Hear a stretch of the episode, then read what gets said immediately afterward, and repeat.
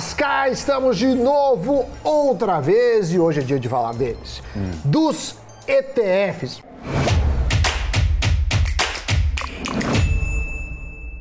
Já tem um certo tempo que não falamos no assunto. Assunto do qual eu gosto muito Sim. e invisto. E você, Doni? Eu invisto também, gosto também. Acho um dos investimentos mais interessantes para quem está entrando na renda variável, começando a mexer com bolsa de valores, com ações vale muito a pena. E por que nós vamos falar a respeito ah, disso, Samuel? De acordo com o levantamento disponibilizado pela Teva Índices, até o último dia útil de abril, o ETF que teve maior captação líquida no acumulado deste ano, 2022, foi o Small 11, SMAL11, que para quem não conhece é um fundo de índices focado em small caps, ou seja, ações de empresas que têm um valor de mercado menor. Mas o impressionante é que entre os top 5 ETFs de ações brasileiras, o que mais atraiu dinheiro dos investidores foi o que investe nas small caps. Foram captados ao menos 774 milhões de reais entre janeiro e o final de abril, o que é um volume muito superior ao do segundo colocado, o ETF de Commodities Brasil, CMDB11. Esse ETF captou 78 milhões no mesmo período, nove vezes menos que o Small 11. É. E analisando esses números é natural a pergunta. Qual? Por quê, hum. Maria Gabriela? Por quê? Eu não sei imitar Maria Gabriela. o Small 11 atraiu tanto interesse, Doni. Além disso, de quem partiu mais? De pessoas físicas? De pequenos dones pelo mundo, pequenos samis? Ou de grandes instituições? Para se ter uma base de comparação, quando somamos a captação dos ETFs, top one das categorias, renda fixa, ações internacionais, alternativos, ETFs de FIIs e até de REITs.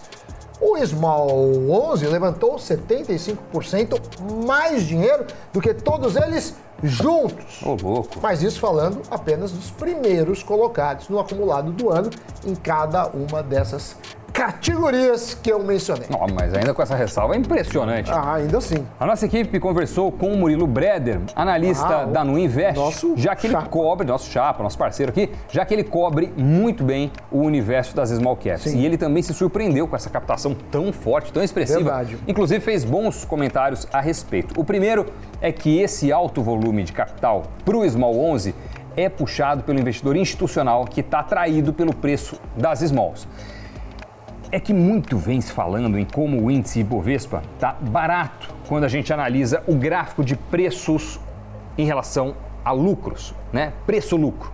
Só que o índice Small Caps está para trás do Ibovespa. Então, ele está ainda mais barato. E o investidor institucional está ligado nos movimentos, se for para dizer assim, com Exatamente. essa linguagem um pouco mais. Está ligado na, na correria. Está ligado na correria. Em especial porque tanto as blue chips quanto as empresas de commodities avançaram muito bem nesse ano. Então, o próximo avanço aguardado é para as empresas de menor capitalização da bolsa, menor valor de mercado, as smalls, que estão comparativamente ainda para trás. E quando a gente olha para a composição do Ibovespa, quase metade dele é representado por ações de empresas ligadas a commodities ou bancos tradicionais. Esse cenário já foi pior, mas fato é que grandes investidores devem estar querendo se expor de maneira mais diversificada, né? já que são negócios é, muito correlacionados quando você olha o Ibovespa. E isso acaba deixando relativamente mais atrativo o índice de small caps. Então, um dos argumentos é a diversificação. Exato. E quando a gente compara os desempenhos, o índice de small caps vem ficando para trás do Ibovespa desde julho do ano passado. Mas esse cenário parece ter começado a mudar a partir de março desse ano, com o índice começando a se recuperar. E isso pode permanecer de maneira mais forte se o ciclo de alta dos juros de fato caminhar para o seu fim aqui no Brasil. Como as empresas que fazem parte do índice são ligadas a varejo e tecnologia normalmente, elas acabam sendo mais impactadas, mais penalizadas nesse cenário de alta dos juros. Agora, se de fato esse ciclo chegar ao fim, essas ações podem sair vencedoras.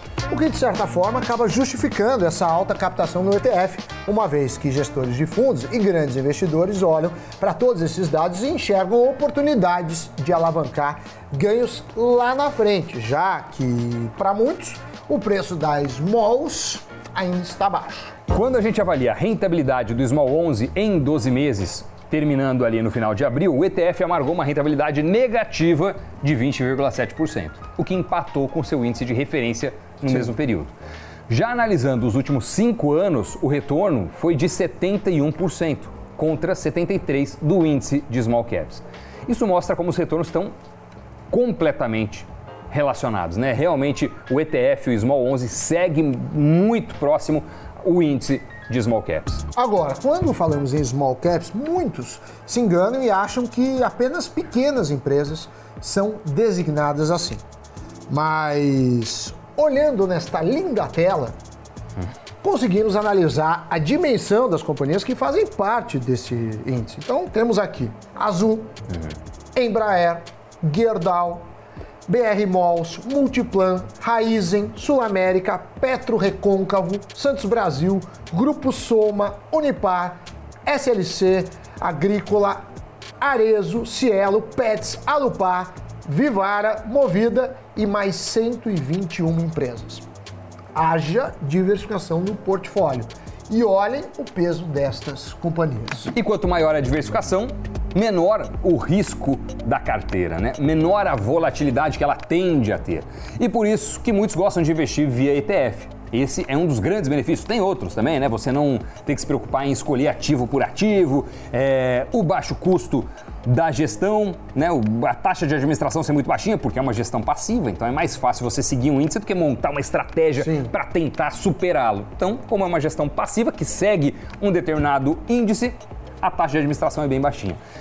Com um pouco mais de 100 reais, já dá para investir em mais de 100 empresas pagando uma taxinha de administração de 0,5% ao ano. Agora, para quem gosta de escolher ações a dedo, uma possibilidade é montar uma carteira de small caps.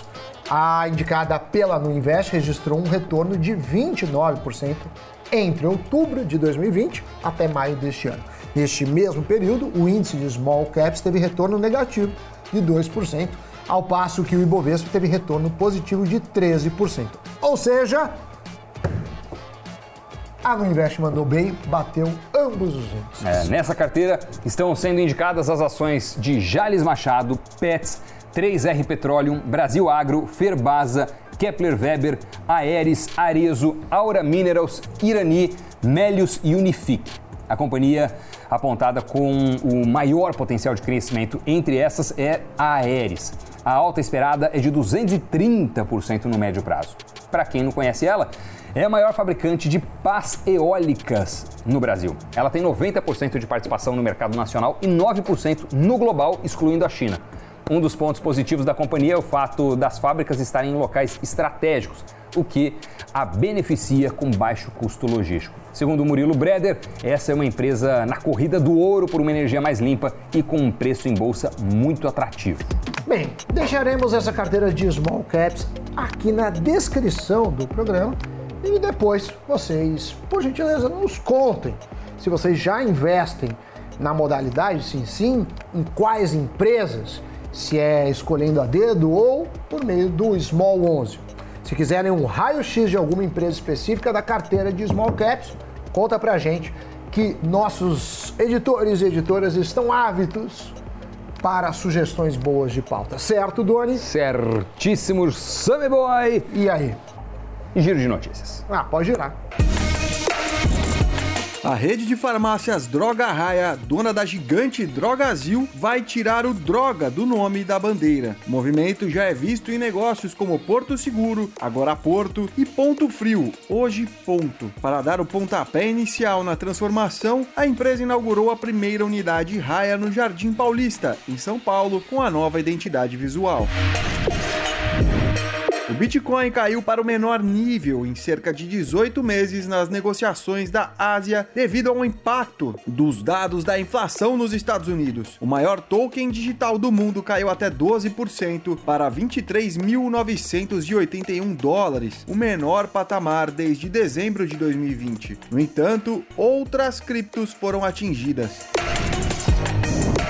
A Latam tomou novos financiamentos para assegurar o montante necessário para sua saída da recuperação judicial nos Estados Unidos. A companhia aérea vai fazer uma nova emissão de dívida de 2,25 bilhões de dólares e terá uma linha de crédito de 500 milhões de dólares. Goldman Sachs e JP Morgan são um dos bancos que concederão crédito.